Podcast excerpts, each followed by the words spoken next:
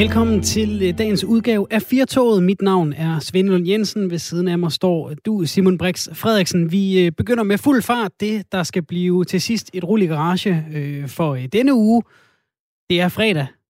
Det er dejligt, men inden da, så skal vi altså lige øh, nå at tale om både øh, nationale tests og øh, dagens store fødselar. Hip hurra for dronning Margrethe, 81 år. I dag er der ikke lige nogen, der gider at synge for hende. Det var sidste år.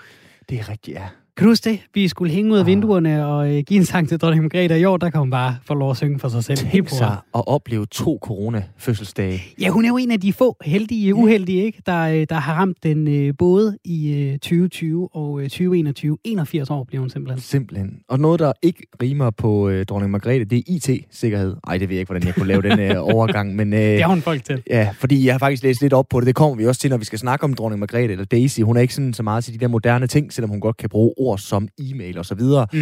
Det har hun sagt i Klog på Sprog på P1. Vi skal også snakke om uh, IT-kriminalitet senere, og så slutter vi simpelthen af med at runde bilhjørnet her i Firtoget. Vi skal simpelthen snakke om en sprit, hammernes ny og moderne Mercedes. Alt det bare inden kl. 16, så øh, vi har travlt her i øh, Firtogsvende. Da vi øh, tøffede hjemme i går, du og jeg, der øh, var der jo nogen, der stadigvæk sad og arbejdede. Det gjorde de over på Christiansborg. Ja. Der kiggede de lidt på en øh, ny genåbningsplan, og vi har jo ligesom haft sådan en pseudotradition her, primært når du ikke har været i studiet, og i stedet har jeg sendt med Anna Mette, der har vi talt om vejret. Ja. Øh, og, og det var jo højaktuelt, fordi vi kiggede ind i en periode, hvor der skulle være åbne restauranter og caféer for udendørsservering. Mm. Men hip hip hurra, vi kan også komme indenfor, hvis vi sørger for at bestille tid, og vi har en sprit ny og negativ coronatest, eller er færdigvaccineret. Yes. Det er en del af den øh, plan, der blev meldt ud sent i øh, aftes. Altså, at øh, fra den 21. april, der er det muligt at få serveret mad og våde varer indendørs, hvis man altså bestiller bord. Det er en ligesom de store punkter i den. Så er der det her med sport og kultur, de øverste rækker i øh, herrefodbold og damefodbold, de øh, får nu lov til at have tilskuer i de her sektioneringer. Så det betyder, at parken med plads til små 40.000, de får nu 10.000 ind, hvis de kan sælge billetterne vel at mærke. Det er jo det, der er spørgsmålet. Øh, AGF får plads til øh, 8.000 og øh, så fremdeles. Så øh, der er lidt at se frem til, nu hvor vejret en dag også er til lidt udendørs sager. Der, var, der, er nok, øh, der er nok mange, der føler, at de har fået lidt af det, de har stået ja. og, øh, og råbt på. Og derfor er det jo godt, at jeg allerede også i dag er blevet testet, ligesom alle mulige andre på ah, øh, du er klar til at øh, komme ud Ja, i, ja, øh, ret i weekenden. omhu. Mærsk, han har ikke levet forgæves.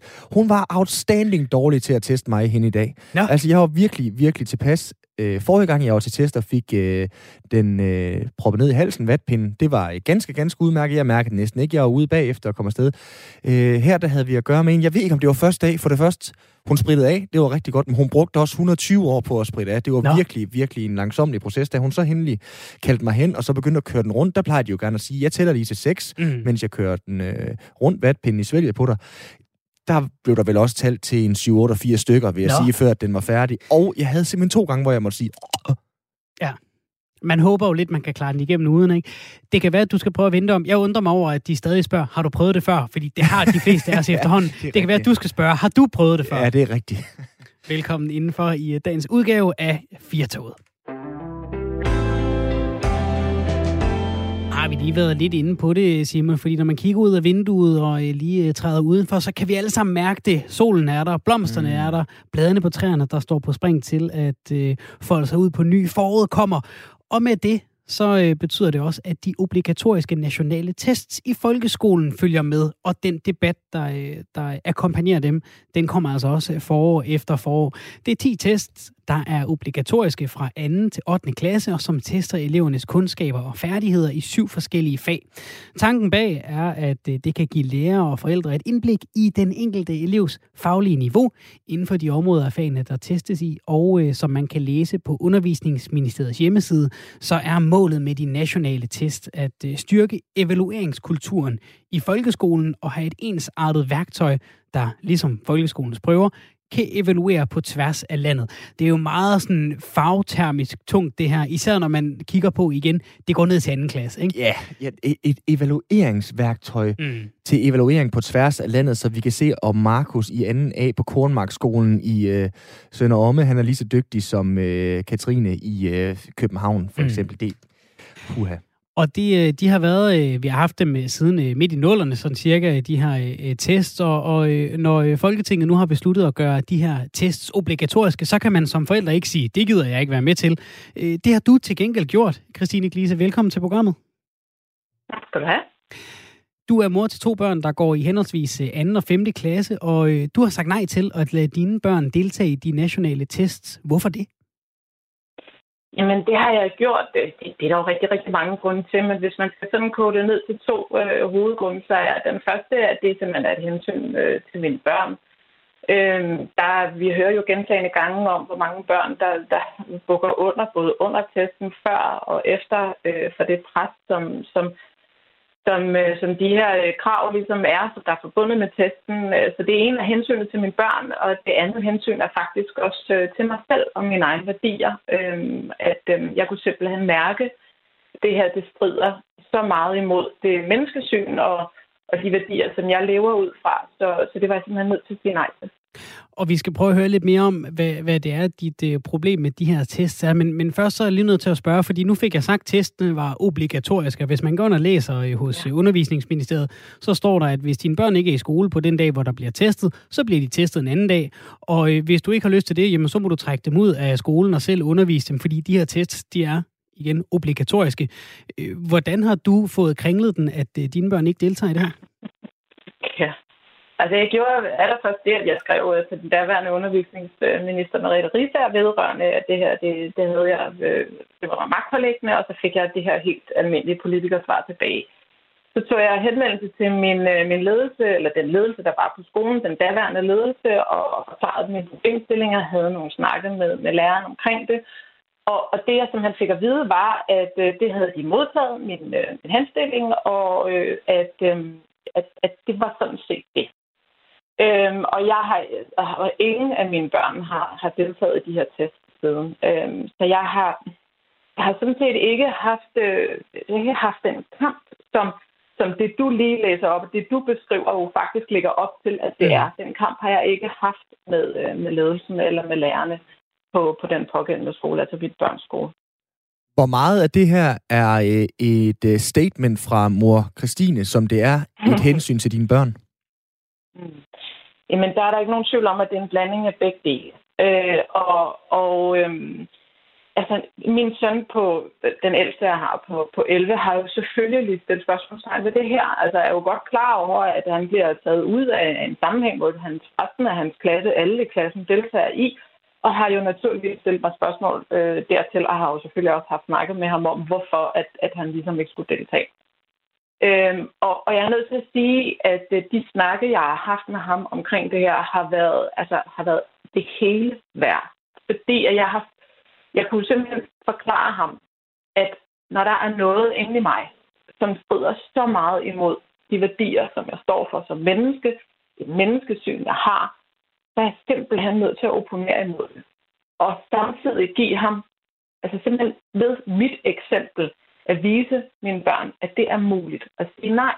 Og det er også muligt at stille spørgsmålstegn ved etablerede systemer, hvis man kan mærke, at det simpelthen strider imod ens værdier. Og nu snakker jeg ikke om, at jeg skal have børn, som skal øh, kaste med brosten og nægte alt muligt og, og, og fornægte systemer, fordi det handler jo ikke nødvendigvis kun om at øh, sige stop og sige nej, og det her vil jeg være med til, men også vide, at du har mulighed for at stille spørgsmål. Så der, der er jo ingen tvivl om, at selvfølgelig er mine drenge underlagt, at nu laver jeg øh, øh, citationstegn og gåsøjne, min, min politiske agenda, men ved I hvad, det er vores børn hver evig eneste dag. Altså, de er gisler i, i, i vores liv og vores valg hver evig eneste dag. Det okay. her er bare et meget tydeligt valg, fordi det er oplagt, og, og, og, og alle kan, kan ligesom se det. Og Christine, hvor, hvor, hvad kan man sige, hvor meget mener du det her? Fordi nu er du med og taler her hos os, men, men har du kørt korstog gennem forældrerådet, eller, eller har du bare valgt at sige, det her det gør jeg for mine børn, og det mener jeg, og jeg behøver ikke missionere for det? Øh, det sidste. Øh, nu ringer I til mig, jeg vil gerne stille op, jeg vil gerne deltage, men det har ikke været min agenda, at jeg øh, skulle ud og, og, og stå på, på barrikaderne for det her. Øh, det, det, det er ikke det, der er vigtigt. Altså, jeg vil sige, det, der er vigtigt for mig, det er, at jeg fortæller, øh, at jeg også står op for mig selv og viser mine drenge, at det kan man godt. Også selvom at det er svært. Også selvom at systemerne banker imod, og selvom at man bliver, der bliver stillet spørgsmålstegn ved det. Øhm, og, og, når, og når der så om, oven købet også er et system, som, som presser vores børn yderligere, altså de bliver testet hele tiden på fodboldbanen, i skolen, i børnehaven, i diktater, i deres relationer, hos os. Altså herhjemme tester vi dem også hele tiden, om de kan finde ud af at skifte underbukser og stå op og alt sådan noget. Altså der er test hele tiden. Og når der kommer sådan et system, endnu et system nedover øh, vores børn, så, så har jeg simpelthen behov for at sige fra. Jeg har ikke et behov for at, at, at, at, at stå på barrikaderne for det, fordi jeg har det også sådan lidt, det her, altså det skal nok lande godt. Altså der er så mange forskere og så mange øh, dygtige pædagoger og, og lærere og professorer og forskere, som siger, at det her det er på mange måder en, en fejlfortolkning af, hvad en evalueringskultur i folkeskolen skal være. Så det skal nok lande, at det her det kommer væk på et tidspunkt. Det er jeg faktisk ret overbevist om. Og du har jo, øh, når vi hører dig tale her, øh, Christine, en, en moderlig og en forældrelig integritet på en eller anden måde, som jo er sindssygt prisværdig. Jeg, jeg har bare også lyst til at spørge, om, om ikke at med de børn, du så har i anden og 5. klasse, der skal have de her øh, mm. test, om det ikke også er din opgave som forældre, og sammen med selvfølgelig en lærer, at klæde dine børn på til at sige, prøv nu at høre, rolig nu, det er bare en øh, test, det skal du ikke tage øh, så tungt det her, det er ikke noget, øh, som kommer til at fylde hverken mere eller mindre, det er bare en del af det at gå i skole, ligesom det er at øh, lære Henrik Pontoppidan, når du kommer længere frem. Altså simpelthen bare lige at tage alvoren ud af det, så det ikke bliver kørt helt vildt op. Har du ikke en opgave der som mor også? Jo, det har jeg 100 procent. Og den vej kunne man også godt vælge at tage. Jeg forstår 100 procent dit spørgsmål. Og jeg er øh, helt overbevist om, at de forældre, der vælger, og de største del jo faktisk er de fleste, øh, som vælger at lade deres børn gennemføre de her test, jamen de gør nøjagtigt det, som du siger der. Så jo, den opgave kunne jeg godt tage på mig, men jeg kunne også vælge den opgave, som jeg har valgt at sige til mine børn, at det er muligt at sige fra. Og det er muligt at stå op for de ting, man tror på. Øhm, fordi at noget er en mulighed, eller fordi at, at, at noget ligesom bliver, du bliver sat ind i et system, er det ikke nødvendigvis, at du behøves at have hele systemet til dig. Øhm, du må godt opponere imod det, og det synes jeg faktisk er en lige så vigtig lærdom. Og jeg vil sige, altså for mine børn skal også sidde stille ved bordet. De skal også lave deres lektier. De skal også snakke pænt. De skal opføre sig ordentligt. De skal være, være mennesker, som kan indgå i tusind systemer hele tiden. Altså, og, og at jeg vælger at sige, her, drenge, der mm. trækker jeg simpelthen grænsen. Jeg vil ikke være med til det her, og det er derfor, jeg vælger at gøre, som jeg gør. Det, det mener jeg er lige så meget med til at, øh, at, at skabe livsduelige mennesker, som, som hvis jeg gik ind i den anden kontekst, som, som du sagde før. Og du skal have tusind tak, øh, Christine Glise, mor til øh, to drenge, der går i øh, anden og 5. klasse, til at være med her og fortælle om netop det. Tak for det. Det var en fornøjelse. Tak. Tak skal du have. Og det er, altså ikke, øh, det er altså ikke bare en enkelt mor et eller andet tilfældigt mm. sted i Danmark, der, der opponerer mod de her tests. Der er debat hvert år. Der har været øh, forskere, der er imod, og så er der forskere, der er for, og så skulle der være en konference, og så gad de ene, den, den ene forsker at ikke debattere med det andet. Det, det er noget, der, der virkelig øh, bringer sind i kog, og øh, jeg er faldet over et Facebook-opslag, som øh, Sara Hjelholt Simmelsgaard har skrevet. Hun er skolelærer i dansk musik i anden klasse, og hun havde i den her uge de her nationale tests med øh, sin anden klasse. Og den oplevelse fik hende faktisk faktisk til at sætte sig ned og gøre, som Christine gjorde, og skrive et brev til ministeren. Nu hedder hun Pernille rosenkrantz teil vores øh, undervisningsminister. Og øh, Sara Hjelholdt øh, Semmelsgaard, hun delte også det her brev på sin øh, Facebook, øh, fordi som hun skrev, måske er der andre forældre og lærere, der kan, der kan genkende nogle af de her frustrationer, og det er blevet delt over 300 gange, så øh, det var der i hvert fald nogen, der øh, kunne. Tidligere i dag, der ringede jeg øh, til øh, Sara for at høre, hvordan den her oplevelse med de her tests var øh, forleden i øh, hendes anden klasse. Jamen, jeg tror, jeg stod med en følelse af, at vi havde gennemført de her tests med min anden klasse. Og jeg synes, det som voksen var rigtig ubehageligt at skulle øh, bringe øh, børn i en situation, som jeg øh, synes er urimelig. Øh, man, kan, man kan øve øh, testen, man kan prøve nogle prøvetest på forhånd. Og det havde jeg gjort med dem dagen før, hvor jeg havde fortalt om dem og forberedt dem på, at de ville blive spurgt om nogle rigtig svære ting, som de helt sikkert ikke ville kunne svare på. Øh, Øh, og jeg fortalte dem også, at der var nogle voksne, som, som også synes det her var svært, for ligesom at prøve at tage lidt af presset af dem på forhånd. Men øh, da vi gennemfører den rigtige test, så tager det jo 45 minutter, og, øh, og jeg oplevede bare undervejs, at der var rigtig mange af de her børn, selvom de er arbejdsomme, og de prøver, og de sidder musestille, og de gør sig umage, så kan jeg bare mærke på dem, at de bliver tiltagende frustreret og presset, og synes, det er rigtig, rigtig svært. Øhm, det er både svært at skulle sidde med noget i 45 minutter, som man ikke... Altså, det er en del af, af, af testens vilkår, at man må ikke bede om hjælp undervejs. Øh, så man skal ligesom finde ud af det selv. Og de er jo vant til at hjælpe dem, hvis de er i en situation, de synes, der er svær. Men jeg ser også, at, øh, at, at det her med, at de bliver spurgt om så mange ting, som de ikke kan, det tager hårdt på dem. Jeg prøver lige at uddybe, hvad er det, hvor I består det urimelige? Er det fordi spørgsmålene er for svære? Er det fordi de ikke har en alder til at, at sidde i en situation og blive testet på den måde? Hvad, hvad er det, der, der rammer dig her? Jamen, jeg mener faktisk, at det er begge dele, fordi jeg synes, at øh, at bede børn i anden klasse om at skulle sidde fuldstændig fordybet øh, i 45 minutter i stræk, uden at have mulighed for lige at få lov at holde en pause, eller gå ud og tisse, eller hvad det nu kan være, Øh, det kan de selvfølgelig godt, men, men, men så er det jo noget med, at man ligesom skal ind og afbryde deres test, og det vil forstyrre de andre, så man lægger jo op til, at rammen er, at de ligesom skal kunne sidde og klare det her. Og de er altså ikke, i hvert fald ikke i min klasse, vant til at arbejde med den samme ting så intens de 45 minutter ad gang. Det tror jeg, der er sådan noget enighed om, at, at det er ens hjerne måske ikke rigtig klar til så lange koncentrationstræk, når man er 8 år gammel.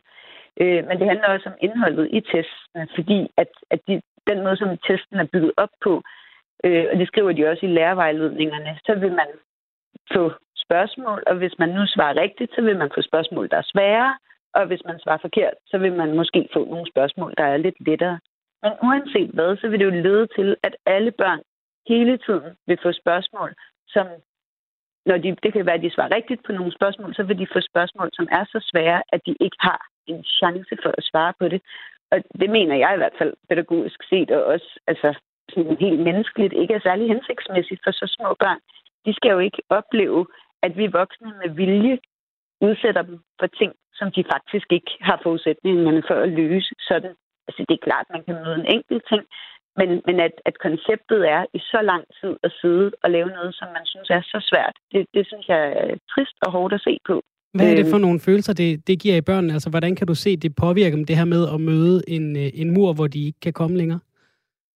Jamen, altså, tidligere har jeg oplevet, at der har været børn, der for eksempel har grædt, når vi har lavet de her tests. Det skete heldigvis ikke denne her gang, og måske fordi jeg har været meget tydelig i den måde, som jeg har forberedt dem på, at det, jeg har sagt til dem, så de var klar over, at, altså, ja, at jeg har sagt sådan, prøv at høre, det er altså bare sådan, det er. Det har overhovedet ikke noget med jer at gøre, og i skal slet ikke være ked af det. Alle de der ting, som man kan prøve at sige for at tage lidt af presset fra dem. Men, øh, men da vi har gennemført tests i min klasse, snakker jeg med min kollega, som også lige har gennemført testen, øh, og som fortæller, at der er, der er flere børn, der har grædt, og en, hvor at, øh, man har været nødt til at afbryde det. Og jeg synes, jamen, den, altså, det, det, det ramte mig bare sådan, at det, det kan simpelthen ikke passe, at det er det her, vi gør.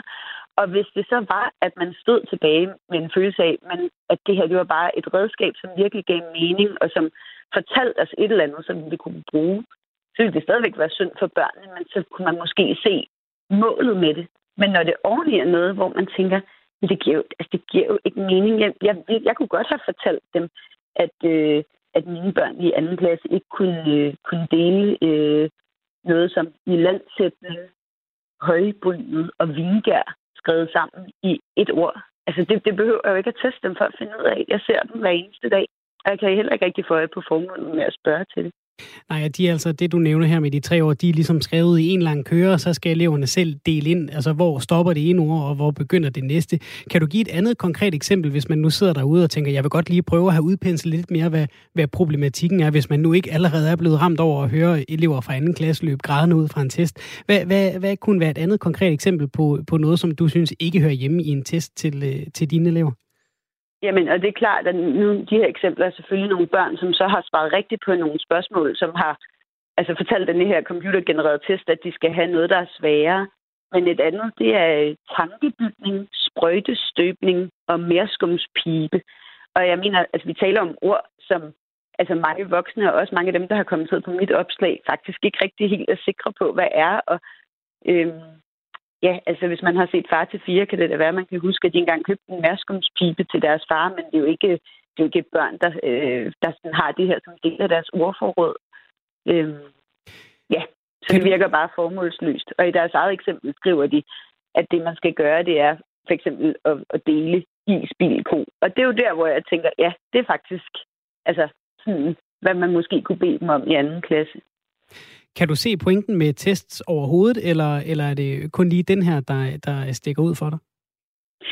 Nej, jeg kan godt se pointen med tests overhovedet. Jeg har det sådan, jeg synes nogle gange, man skal holde lidt igen, fordi jeg tænker, at det er, jeg tror, det er med til at presse øh, børn, at, øh, at, at, at den der følelse af, at man hele tiden skal finde ud af, hvad de kan. Jeg tror, at rigtig mange børn sidder med en følelse af, at, at det leder til, at jeg nu god nok? Klarede jeg nu det her godt nok? Og det, det synes jeg ikke sådan tjener et formål i sig selv. Men jeg synes, vi laver masser af testaktiviteter med børnene, som giver mening. Det giver jo mening at teste. Kan de bogstaverne? Kan de bogstavernes lyde? Kan de pille indhold ud, når de læser en tekst? Kan de skrive? Kan de stave? Øh, er der tegn, når jeg tester på, at der måske er nogen, som kunne have nogle ordblinde vanskeligheder, som vi skal hjælpe dem med? Og, og forskellen på den type af tests og så den her nationale test er jo, at det andet er direkte værktøj, øh, som vi dels altså, ligesom selv bruger, fordi vi kan se meningen med det, men som også giver os en viden, som vi pædagogisk har brug for, og som, som øh, jamen, altså, kan hjælpe os til at, at se, okay, hvor kan vi hjælpe det her barn? Hvad kan vi gøre for at sætte ind? Og det, det, det skriver de jo på undervisningsministeriets øh, hjemmeside, det er også formålet med den her nationale test. Men jeg har stadigvæk til gode at møde en lærer, som altså, oplever det som det. Jeg, jeg tror generelt ikke, at, at folk føler, at, øh, altså, at den rapport og den viden, man får med bagefter, er noget, som man kan bruge til noget som helst. Hvad håber du, der kommer ud af det her? Jamen, øh, jeg håber jo, at øh, altså i første omgang, der, der tror jeg, at det var at, at få prøvet, fordi man tænker selv, nej, det kan simpelthen ikke passe. Altså selvfølgelig er de godt klar over i undervisningsministeriet, at, øh, at de her tests er jeg jo langt fra den første, der har påpeget det. Det bliver jo kritiseret hvert forår øh, Øh, når det starter. Og der er jo mange andre, både lærere og forældre, der skriver om det her hvert år og er frustreret. Men jeg tror, at jeg både havde den, nu, nu prøver jeg så ordentligt og så savligt, som jeg kan, at skrive øh, til Pernille rosenkrantz og omkring det, men jeg håbede også at få svar på nogle helt konkrete spørgsmål, som jeg har stillet i forhold til det der med, jamen der er bare noget omkring meningen med det her, som, øh, som jeg ikke forstår, og så har jeg brug for at høre, om de er klar over, altså ved de simpelthen, hvor hårdt øh, rigtig mange lærere oplever mig selv, inklusiv og i særdeleshed min kollega, at det her, det tager på de børn. Øh, fordi det, det er mig en kilde til undrende at forstå, hvordan man gør sådan noget, hvis man er klar over, at det er at gøre de her børn ondt på en eller anden måde, uden at sådan, altså, gøre det mere dramatisk, end det er, så virker det fuldstændig meningsløst. Og jeg tror virkelig på, at det kan medføre sådan en, en angst for at, at tage prøver i det hele taget. Øh, der er jo ikke nogen mennesker, som bliver bedre eller større af at sidde og opleve, når der var flere ting, der jeg ikke kunne finde ud af. Der var mere, jeg ikke forstod. Nu skal jeg noget mere og svært. Øh, ja, så det, det havde jeg brug for at, at formulere på en eller anden måde. Så er det så kommet lidt bag på mig, at der er så mange, der, ja, der har interesseret sig for limitopslag. Det er jo dejligt at sætte noget i gang. Ja, det er blevet delt næsten øh, 300 gange. Så det var i forgårs, du havde de her tests med din øh, klasse. Hvordan var humøret, da du mødte ind til klassen i går?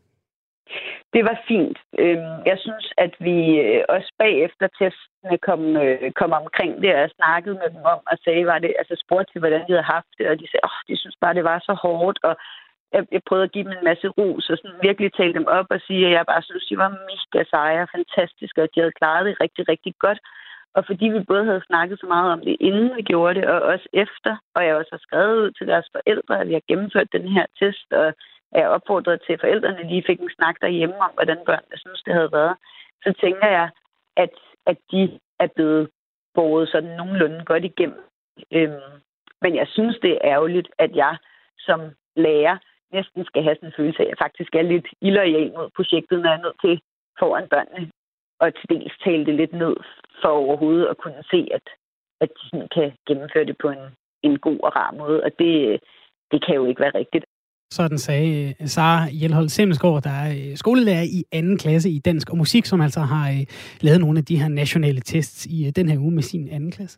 Og øh, som du også har sagt, Svende, det her det er jo noget, der fylder og har fyldt rigtig meget. Jeg tror, det er øh, tre-fire forskellige undervisningsminister, vi nærmest har citeret i løbet af den her øh, 20 minutters tid, vi har kigget på det her. Nu synes jeg, vi skal prøve at citere en, som øh, også har kigget lidt på det her, nemlig med sangen I skole, Niels Havsgaard. Prøv at øh, skrue lidt op og lytte med her forhåbentlig. Der skete så ikke rigtig noget. så falder det lidt til jorden. Ja, det, det er fordi, det det er lidt. Niels Havsgaard, vi skulle have hørt. Du er øh, nordjyde, jeg ved, du kan den. ja. Altså, du kan huske den jo. Det er fordi, han synger en sang, der hedder i skole, som snakker om, vi tester vores børn i hoved og i røv, vi måler dem og vejer dem, som om de bare er på prøve, og vi er intet mod og ingen fantasi, men vi ved, hvad erhvervslivet synes har værdi, så vi tester vores børn i hoved og i røv.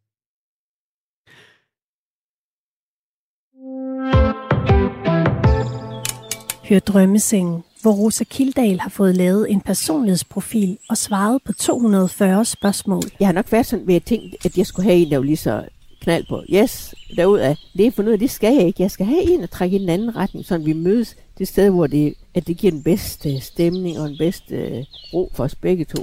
Drømmesengen søndag kl. 10.05 eller efterfølgende på podcast, når det passer dig. Nu skal vi snakke IT-kriminalitet, Svende. Mm. Hvor øh, velbevandret er du i øh, sådan at opsætte firewalls og øh, sikkerhed for dig selv, så der ikke er nogen, der dig lige præcis din konto? Jeg vil sige, øh, jeg var meget ops på det dengang i slut 90'erne, hvor min mor var EDB-ansvarlig på en øh, daghøjskole. Okay. Så var vi meget med firewall og virus protection og McAfee's og hvad det ellers øh, hedder. Øh, nu tager jeg det lidt mere afslappet, vil jeg sige. Der, der, var en, der var en kæmpe afstand, synes jeg, mellem øh, firewalls-ordet og så EDB, fordi der kommer jeg også til at tænke på datalokalet nede på min gamle skole. Yes. Summa summarum, vi skal nemlig snakke om uh, IT-kriminalitet, fordi det er uh, fornemt, og den her frygt for at blive udsat for kriminalitet, når man surfer rundt på nettet, den er uh, nok relativt præsent hos uh, rigtig mange. Du kender måske det her eksempel. Du venter en pakke, som så mange andre i den her coronatid, og en dag, så dukker der en mail op i din indbakke, hvor der står, din pakke er kommet. Du skal bare lige klik på linket og betale de 12 kroner, det koster at få udleveret pakken. Hvis du gør det, så er du fanget i nettet hos en hacker. IT-kriminalitet, det er et stigende problem. Nu viser en ny rapport fra den Kriminalpræventive Råd og Forbrugerrådet Tænk, at IT-kriminelle har det fornemt med at hacke os almindelige godtroende internetbrugere. Konklusionen, den er jo relativt simpel. En større indsats er nødvendig. Nu kan vi byde velkommen til dig, Jakob Herbst, teknisk chef ved IT-sikkerhedsfirmaet Dupex. Velkommen til. Så er vi der med, kan jeg se her. Jakob, først og fremmest, jeg skal bare lige have at vide, mens jeg står her i studiet og ryster i bukserne, kan den rigtige mand med det rigtige udstyr i morgen lynch hele min konto? Jeg tror, hvis, den, hvis det er den helt rigtige mand, og han bruger en rigtig god tid og rigtig mange ressourcer, så kan han formentlig godt gøre rigtig meget for at lynche din konto. Men, men heldigvis er vi jo i den situation, at de fleste kriminelle, de gør det, der er nemmest for dem. Så hvis du passer godt på, så er det ikke dig, der lyn- han lyncher, så er det, så er det din nabo, han lyncher i stedet for. Jeg er sådan en, jeg kan godt være mere bange for, fordi jeg, jeg især på grund af corona bruger mere tid derhjemme. Jeg, jeg, jeg er egentlig mere bange for at få stjålet min identitet på nettet, eller komme til at trykke det forkerte sted ind og blive slået ned på gaden.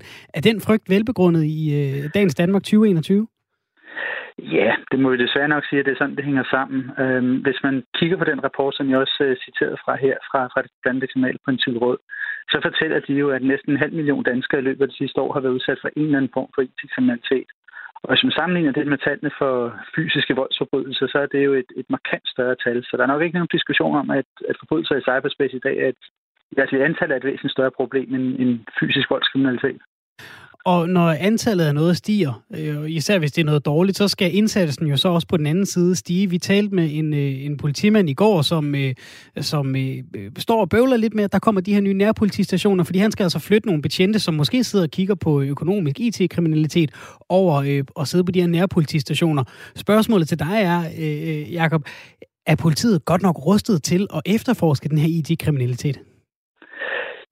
Desværre ikke. Altså, som, som jeg oplever det, så har politiet, som du også sætter fingeren på her, en stor udfordring med mangel på ressourcer. Og der er jo rigtig mange ting, som vi gerne vil have politiet til at passe på. Og der er det måske nok sådan, at den her digitale kriminalitet måske nok er lidt, i og med at den måske ikke altid er den mest synlige, så er det måske også den, der ryger lidt ned i prioriteringslisten. Og så vil jeg sige, så har politiet nok også lidt den samme udfordring, som alle andre, der arbejder professionelt med IT-sikkerhed, at det er rigtig, rigtig svært i dag at finde nogen, der er dygtige til det her. Og, og hvis man skal efterforske den her form for kriminalitet, så er man nødt til at være god til sikkerhed, og det tror jeg også bestemt politiet er svært ved at finde folk, der er.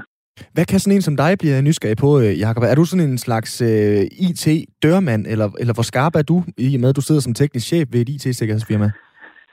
Uh, jamen, jeg vil sige, jeg har, jeg har jeg måske, uh, det, det er nok nogle år siden, jeg var, jeg var sådan rigtig skarp selv, men jeg har nogle folk, som er rigtig, rigtig dygtige til det her. Uh, og, og jeg kan jo se de, de ting, som de evner, som de skal have i dag for at følge med i, hvad der sker, og, og, og den udvikling, vi ser blandt de kriminelle, så er man jo nødt til hele tiden at følge med, og man er nødt til at være super skarp for ligesom at, at kunne gennemskue, hvad er det der foregår.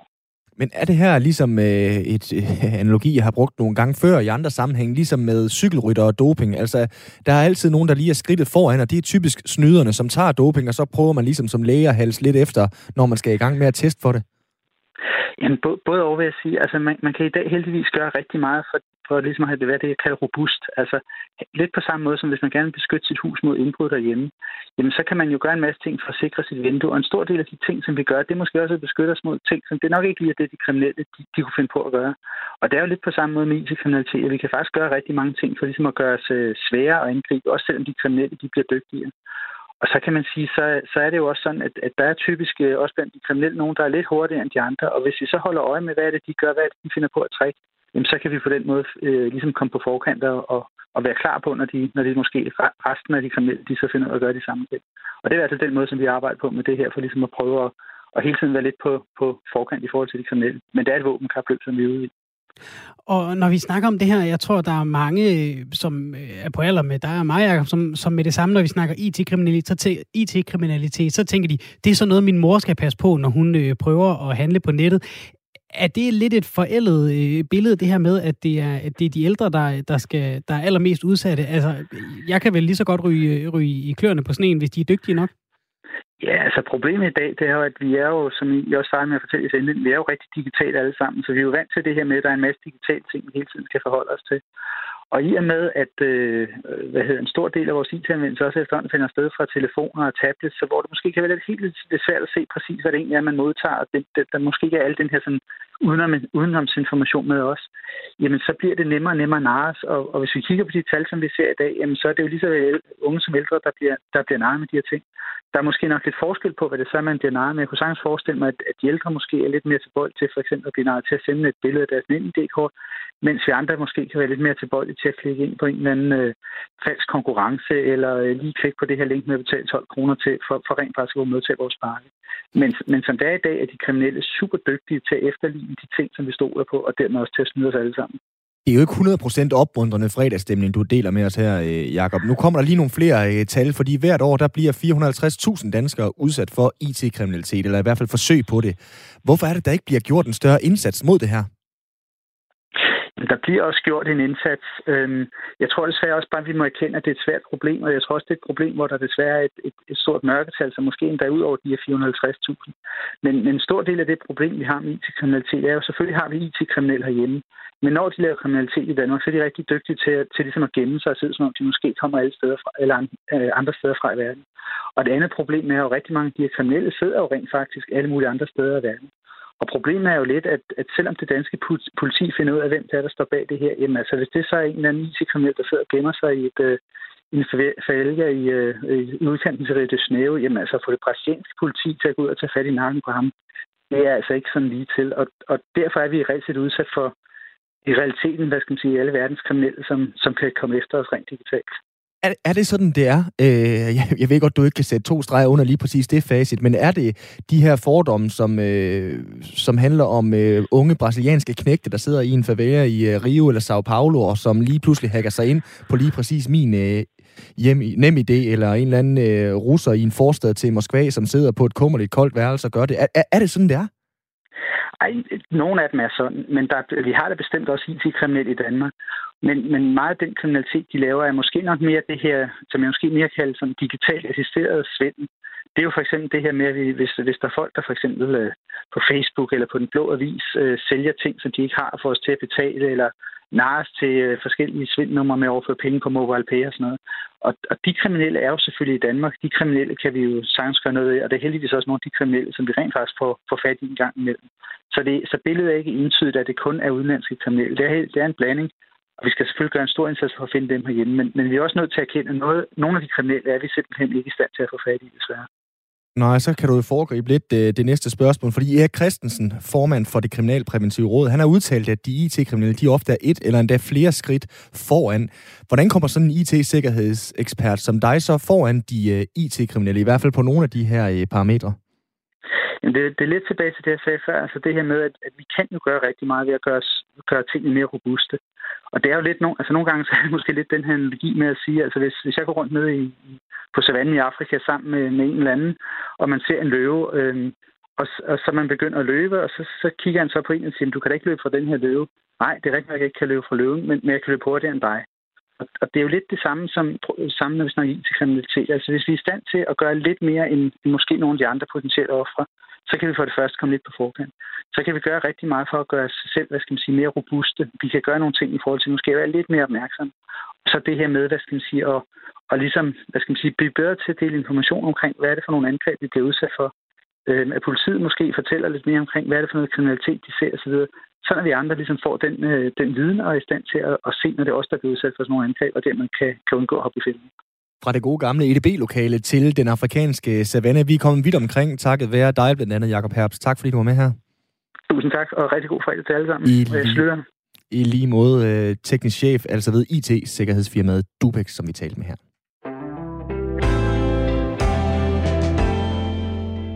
You're about to witness the arrival of our first ever all electric luxury sedan.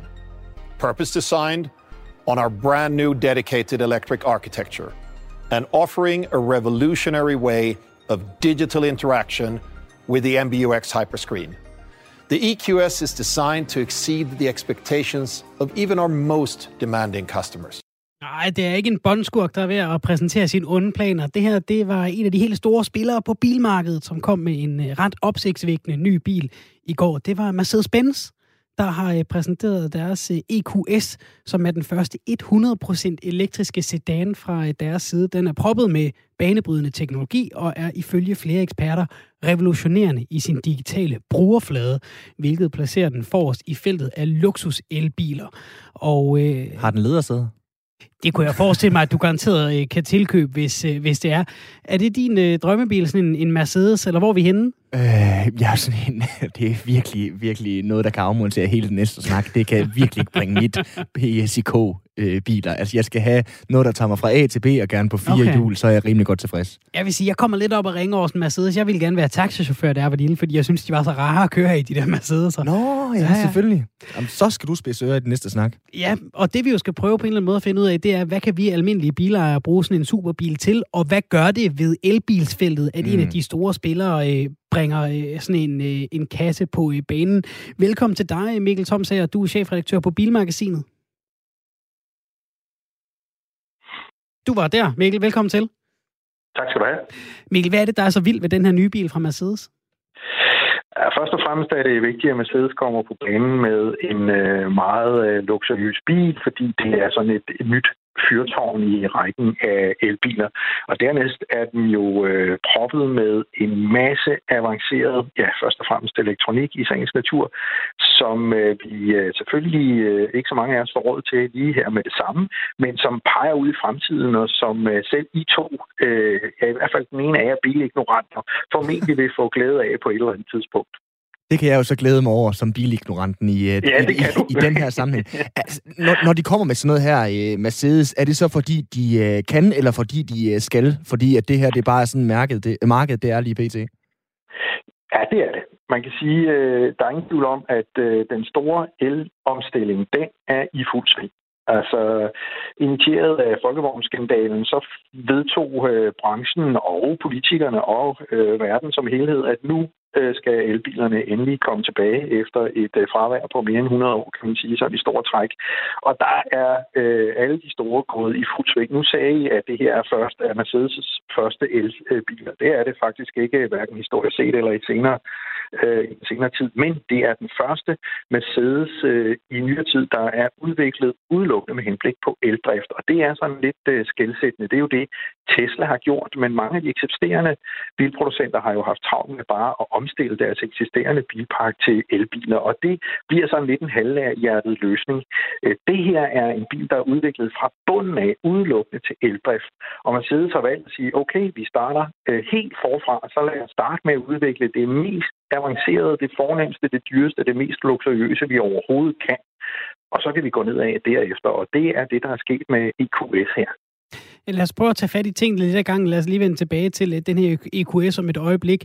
Øh, fordi nu nævnte du også Tesla, og den her bil, den er blevet kaldt en Tesla-killer. Altså Tesla, som jo ligger øh, rigtig lunt i svinget, i hvert fald i forhold til, til branding, når det kommer til elbiler i fremtiden. Hvad ligger der i, at man kalder den her nye Mercedes for en Tesla-killer? Der ligger det grundlæggende i, at den er udviklet til el fra bunden af, altså fra starten af. Og det kan man øh, se øh, øh, ved at kigge ind i kabinen og konstatere, at der er ikke en kadangtunnel, som jo er den, som alle benzin- og dieselbiler bruger til at føre dels udstødning og nogle gange også kadangaksen op til baghjulene. Bunden er plan, fordi at batterierne udgør hele bunden som sådan en slags sandwich-konstruktion, der er en del af den bærende konstruktion. Og det er jo det, Tesla gør med deres biler, og det er så det, Mercedes også gør med den nye EQS her. Når man lige siger Tesla-killer, så synes jeg, at man skal passe på med at, at udnævne Mercedes som sådan en, fordi den titel er der rigtig mange bilmærker, bilmærker der gerne vil, vil uh, smykke sig med. Og, og skal man opregne nogle af dem, som er, er kommet langt med det, så, så må man sige, at uh, eksempelvis Kia uh, er meget langt frem med elbiler og har lige præsenteret en, en tilsvarende bil, som den Mercedes uh, her præsenterer, men i en helt anden uh, prisklasse. Så der er mange om det spil. Men det, som står fast, det er, at de øh, bilproducenter, som kommer med øh, biler, der er udviklet grundlæggende til elbrug, de er i gang med at gøre Tesla rangen stridig, og det skal de i øvrigt nok få held med der er jo mange af os, som, øh, som måske ikke lige ligger inde med en elbil PT, som tænker, Nå, men det kan være, øh, det skal den vej for mig. Hvis man ikke lige har råd til en øh, Mercedes en dag i luksusklassen, hvad betyder det her så for den mere øh, almindelige øh, bilejer og potentielle øh, elbilejer i fremtiden? Der er jo allerede øh, masser af elbiler til salg, også i øh, nogle meget mere øh, prisvenlige øh, områder. Altså både øh, Opel og Peugeot og Renault og flere andre øh, Kia, som jeg nævnte før, Hyundai, har elbiler inden for rækkevidde. Hvis man sådan lige umiddelbart kigger på dem, så er de lidt dyrere end tilsvarende benzinbiler eller dieselbiler, men hvis man kigger på det over en årrække, ja, så tror jeg, at de samlede omkostninger, de er i hvert fald ikke højere end en tilsvarende benzin- eller dieselbil. Så de findes derude. Det, som øh, Mercedesen her peger ud i, det er jo en masse teknologi, som, som senere hen vil sive ned og, og øh, komme i biler, som, som øh, I og jeg også øh, har råd til. Altså, det er jo blandt andet udnyttelsen af energien, det er opsamlingen, altså regenereringen af energien, når man kører derude. Det er masser af teknologi, som gør det nemmere at bruge bilen, og som gør det lettere at bruge den på en måde, så man kan køre langt på den strøm, man har på sit batteri. Derudover så er det et kæmpe stort batteri. Det største, vi til har set på 107 kWh, kæmpe stort batteri. Øh, og det er måske også noget, vi kommer til at se noget mere til, altså at, at rækkevidden ikke bliver den begrænsning, som, som er problemet for langt de fleste af os på nuværende tidspunkt. Mikkel Thoms er chefredaktør på Bilmagasinet. Nu står øh, min kære kollega Svende og jeg og sender her fra 3. sal på Banegårdspladsen i Aarhus. Vi kan se ud af vinduet på en masse bil, øh, biler lige nedenfor. Jeg vil godt have fat i det der udtryk der, Tesla-killer, som du siger, fordi er Tesla så langt foran både Mercedes, Kia og alle de andre, sådan lidt ligesom øh, Apple var øh, foran fra start af på iPhone, og derved ikke rigtig var presset til at starte med alle de andre øh, smartphones? Øh, ja og nej. Man kan sige, at teknisk set er det generelt ikke nogen særlig avancerede biler, men der er to ting, som skiller dem lidt ud. Dels har de været i stand til at lave nogle øh, biler, der ser godt ud, og som præsenterer hele elbegrebet på en kæk måde. Ikke ulig det, du beskriver der med iPhone. Altså, det er lykkedes for dem. Øh, og den anden ting, som de har været rigtig gode til, og hvor de også indtil videre er forholdsvis alene på markedet, det er den her kommunikation, de har med ejerne. Øh, altså det her med, at de opdaterer, opdaterer bilen løbende og kommunikerer med deres ejere via bilen på jævnligt, øh, laver de her spil, som, som mange sikkert har hørt om. Ikke? Det her med, at man kan øh, synge karaoke øh, i bilen, og man kan øh, køre køre skydespil, og man kan bruge rettet til spil, når man holder stille og den slags. Øh, det, er, det har Tesla simpelthen bare været rigtig, rigtig gode til helt fra starten af. Så de har helt klart øh, bibragt branchen noget nyt, og, og man må bare sige, at især på den der kommunikation med ejerne, der er der altså ikke rigtig nogen, der er kommet efter dem endnu. Øh, det sagt, så er Tesla jo noget, der rangerer meget højt i vores bevidsthed her i Danmark og øh, i Nordeuropa generelt, fordi de passer rigtig godt ind til vores afgiftssystemer i mange andre steder i verden aner man stadigvæk ikke, hvad Tesla er for noget, øh, og, og deres samlede produktion er stadigvæk meget beskeden i forhold til, øh, hvad der ellers bliver produceret af biler, både hos enkelte af de større bilproducenter, men, men ikke mindst og på, på verdensplan. Så Tesla er altså meget en, en boss, kan man sige lige nu. Ikke? Altså, det er noget, vi alle sammen taler om, men nok især her i, i de lande, hvor vi har meget travlt med at, at, at gøre noget for elbilerne. Så Mikkel, så for bare lige for at trække det ned på, øh, fra bossniveau ned til asfaltniveau igen. Altså betyder det her grundlæggende, at jeg og de lytter, der render rundt og har en øh, dieselhakker lige nu, vi skal have solgt den for guds skyld hellere i morgen end i overmorgen og ud og fremskaffe en eller anden form for elbil? Nej, det synes jeg ikke, du skal, og, og det handler 100% om, hvad det er for et kørselsbehov, du har, fordi elbilerne er altså indtil videre rigtig gode til nogle helt bestemte ting, men der er en masse situationer, hvor elbilerne bare ikke er særlig gode, og en af problemerne er jo infrastrukturerne, altså adgangen til at kunne lade din bil, både øh, til hverdag, men også når du er på farten, og der er vi altså bare bagud stadigvæk. Øh, det er fint nok, at vi får en masse elbiler ud på vejene i de kommende år, og det gør vi, men der er rigtig mange mennesker forventet vil være en udfordring at bruge den, eller i hvert fald skal man, øh, skal man forstå, at der er nogle andre vilkår for at bruge elbilen, hvis man, hvis man vil det til hverdag. Så der er ikke nogen grund til, at du skal fare ud og sælge din, bil, din dieselbil eller din benzinbil lige nu, men det er rigtig vigtigt, at når du skal have en bil næste gang, at du gør dig meget klart, hvad det er for et behov, du har, og hvad det er for nogle muligheder, du har for at bruge den. Fordi gør du det, så tror jeg, at der er rigtig mange danskere, som vil have stor fornøjelse af en elbil. Og jeg lover dig, at hvis du først kommer bag rettet af en elbil, så vil du blive rigtig glad for den, og du vil aldrig køre i noget andet. Og hvis vi lige skal prøve, fordi jeg tror, at det er jo noget, som, som i hvert fald de her bilproducenter går meget op i, hvem der ligesom øh, ligger i førersædet. Hvis vi skal prøve at, at tage et gæt på, bare hvor vi står i dag, Mikkel, hvem, hvem bliver... Øh, øh når jeg går rundt og kigger på bilmærker med min søn, så ser vi jo mange Skoda og Toyota og Folkevogn osv. Hvilken af elbilsproducenterne ser ud til at blive den øh, bil i Danmark? Det tror jeg er svært at sige, men øh, man kan sige, at alle de store bilproducenter har meget travlt med at lancere elbiler i øjeblikket. Øh, Folkevogn har nok øh, haft en lille, en lille føretrøj på, fordi de meget hurtigt var klar over, at de havde fået et hak i tuden med dieselskandalen i USA der mm. omkring øh, 14. Så de er kommet rigtig langt frem.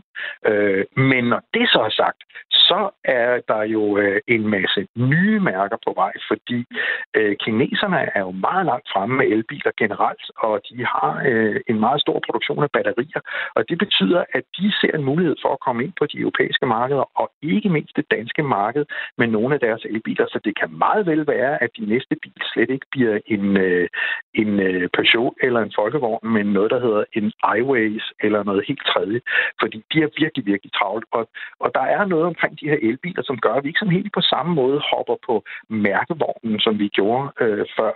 Altså, når det er en helt ny teknologi, så er vi lidt mere åbne for, at der måske er nogle andre end, end Folkevogn og Peugeot og Kia, som er gode til det. Og det åbner altså en dør for, for, for eksempel øh, iWays eller for nogle af de andre, som er på vej ind på det danske marked lige nu. Tusind tak til dig, Mikkel Thoms, her chefredaktør på Bilmagasinet, for at være med her til både at tale om øh, dyre elbiler og dem, der øh, forventes at ses lidt flere af på danske veje. Tak for det. Selv tak.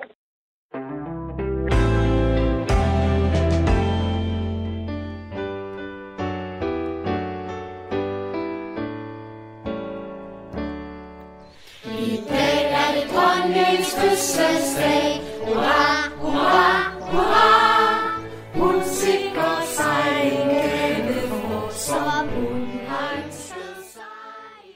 Det var sådan helt andægtigt nærmest, synes jeg, den måde, der blev sunget på der. Ja? Ja.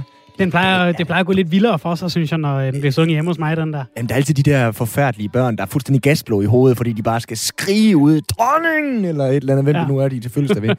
Hvad synger I hjemme ved jer? Margrethe eller dronningen? Øh, jamen, vi, men vi synger jo faktisk ikke så meget for, øh, for Margrethe, vil jeg sige. Altså, lige nu synger vi meget Se den lille kattekilling og sådan noget. okay. Men dronning Margrethe, Daisy, hun fylder i dag 81 stærke over kl. 12. I dag, der trådte hendes majestæt, dronning Margrethe den anden af Danmark, ud på trappen på Fredensborg Slot og vinkede til øh, de øh, relativt få fremmødte den kongelige livgarde. De var i Rød Gala i anledning af majestætens fødselsdag. Og der er selvfølgelig også på de busser, vi kigger ud af vinduet på her, Dannebro på busserne. Naturligvis. På Kongehusets øh, hjemmeside, der øh, er der mulighed for at oprette en digital gratulationsliste Det vidste jeg slet ikke, vi havde, Svende. Nej. Men det har vi så nu, fordi at dronning Margrethe, hun altså nu skal fejre sin anden coronafødselsdag. Okay, igen, der er vi altså faldet lidt fra sidste år, hvor vi skulle hænge ud af vinduerne. Nu får Ja. hun sådan en... Altså, det er jo sådan noget, man plejer at sende håndboldholdet, når de har vundet. Så kan man lige gå ind på TV2 og skrive, tillykke. Ja, lige præcis. Her er det altså muligt at fremsende en personlig lykønskning til hendes majestæt. Det vil som følge af covid-19 ikke være muligt at møde fysisk op og simpelthen gratulere hende foran øh, Amalienborg. Nej. Svende, jeg har øh, stusset lidt over øh, dronning Margrethes meget, meget fine brug af det danske sprog. Og i anledning af hendes 81-års fødselsdag, så var hun gæst hos Adrian Hughes i P1-programmet Danmarks Radios Klog på Sprog, hvor hun talte om hendes eget brug af sprog. Hun blev blandt andet spurgt til, om hun ville bruge øh, ord som øh, cringe, toxic eller øh, hair nice. Det har hun sgu ikke tænkt sig. Nej. Det er øh, verdens mindste breaking. Det, er, det, det kommer ikke til at ske. Det vil jeg ikke bruge, fordi jeg ikke er den generation simpelthen. Man siger de ting, man er vant til at sige, og så tager man måske i ny og næ noget op, som ikke er lige så gammelt som en selv. Hun bruger selv stadigvæk en damptelefon, som hun selv udtrykker det i programmet. Okay. Så har man ligesom fået lagt linjen for, hvordan ja. hendes øh, brug af sprog er. Generelt så kommer hun med en lille øh, sådan reprimande til mm. øh, unge mennesker og deres brug af øh, ordet.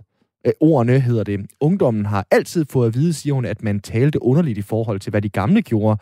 Men jeg synes måske nok, at der er gået lidt mere slid på sproget i dag, end jeg selv synes, der var før. Og så adresserer hun de her anglicismer, Ah, altså engelske ord. Anglicismer, der ikke er rigtige anglicismer, fordi det faktisk er amerikanismer. Det er virkelig øh, helt oppe på den høje kadang-aksel, vi er til så for rundt et her. hierarki for, ja. øh, hvor øh, ordene kommer fra i det engelske sprog. Og det flugter et eller andet sted meget godt, synes jeg, Svende, med nogle af de sms'er, vi nogle gange får fra vores øh, kære lyttere derude. De vil jo Mhm. rigtig gerne have, at vi bruger så mange af de ganske, ganske udmærkede danske ord, vi har, frem for engelske eller amerikanske Ja. ord. Jeg kan godt se, at det ligger lige for en gang imellem, siger dronning Margrethe, men der må være grænser, og det er det, der så ikke rigtig er. De lader stå til, og det behøver man ikke. Man kan holde sig selv lidt i ørerne.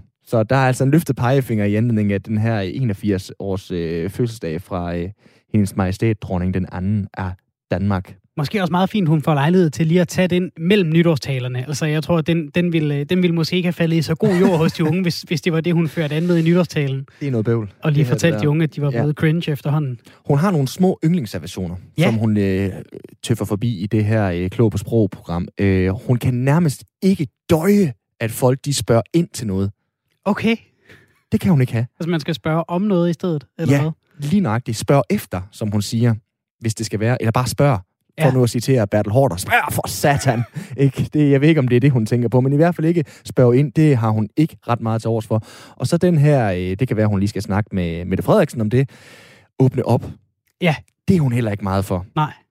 Eller lukke op og så videre. Der, hun, øh, det synes hun generelt ikke er passende. Man skal tale korrekt øh, dansk, og det hedder åbne eller lukke. Og så kan vi så citere Fidibus, en Hella Juve-film. Så øh, man kan ikke lukke en dør op. Man kan åbne en dør og lukke en dør. Lukke en dør op er noget volapyk. Hvad tror du, øh, sådan en dronning øh, ønsker sig i øh, fødselsdagsgave? Åh, oh, jamen det ved jeg ikke. Hvad ønsker hun sig? Det, det. En ny damptelefon, En ny dametelefon? det tænker jeg. Ja. Må det ikke være det? Hvad skal man ønske sig, når man fylder 81, venner? Jeg ved ikke, hvad jeg skal ønske mig, når jeg fylder 30. Nej, nej, men, men og hun har jo så haft en del lejligheder til at få nogle af de der ting, man prøver at krydse af ved de runde fødselsdage. Så. Mm. det er spørgsmålet, øh, om hun ikke bare, altså ligesom alle os andre, får et eller andet pænt af børnene og børnebørnene, og så, øh, så, så er den klaret, ikke? Ja, det, det forestiller jeg mig. Altså, sådan må det være. Skal vi ikke bare sige uh, rigtig hjerteligt tillykke med 81 års fødselsdag? Vi håber, at det er den sidste coronafødselsdag for dronningen den anden. Dronning den Dronning Margrethe den anden, nu fik jeg lige sagt det i den rigtige række. Og dermed også sagt, at du håber, at corona er færdigt inden næste år, fordi ellers så er det lidt makabert sagt af dig. Klart det. Ja, Klart det. ja, tak fordi, fint. at du lige fik Men jeg udpenslet. prøver lige at redde dig lidt, ikke? Ja, tak.